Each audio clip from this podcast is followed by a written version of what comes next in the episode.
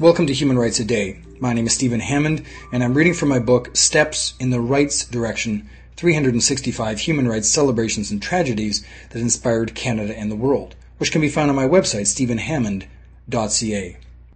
On February 4, 1906, Gladys Strum, pioneer in Saskatchewan and Canadian politics, was born. Gladys Grace Mae Lamb was born on February 4, 1906 in Gladstone, Manitoba. At 16, she became a teacher in Saskatchewan, where she met her husband, Warner Strum.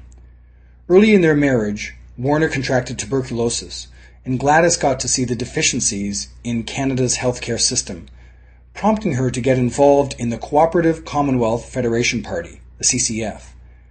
Although defeated in her bids for the legislature in 1938 and 1944, the latter by a mere six votes to Premier Patterson, Strum was actively involved in Canada's first socialist government when Tommy Douglas became premier in the June 1944 election.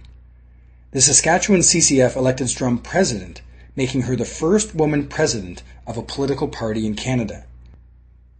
The following year, she was elected the CCF Member of Parliament for Qu'Appelle, Saskatchewan, the only woman in the House of Commons during that session, and the fifth woman MP elected to Ottawa.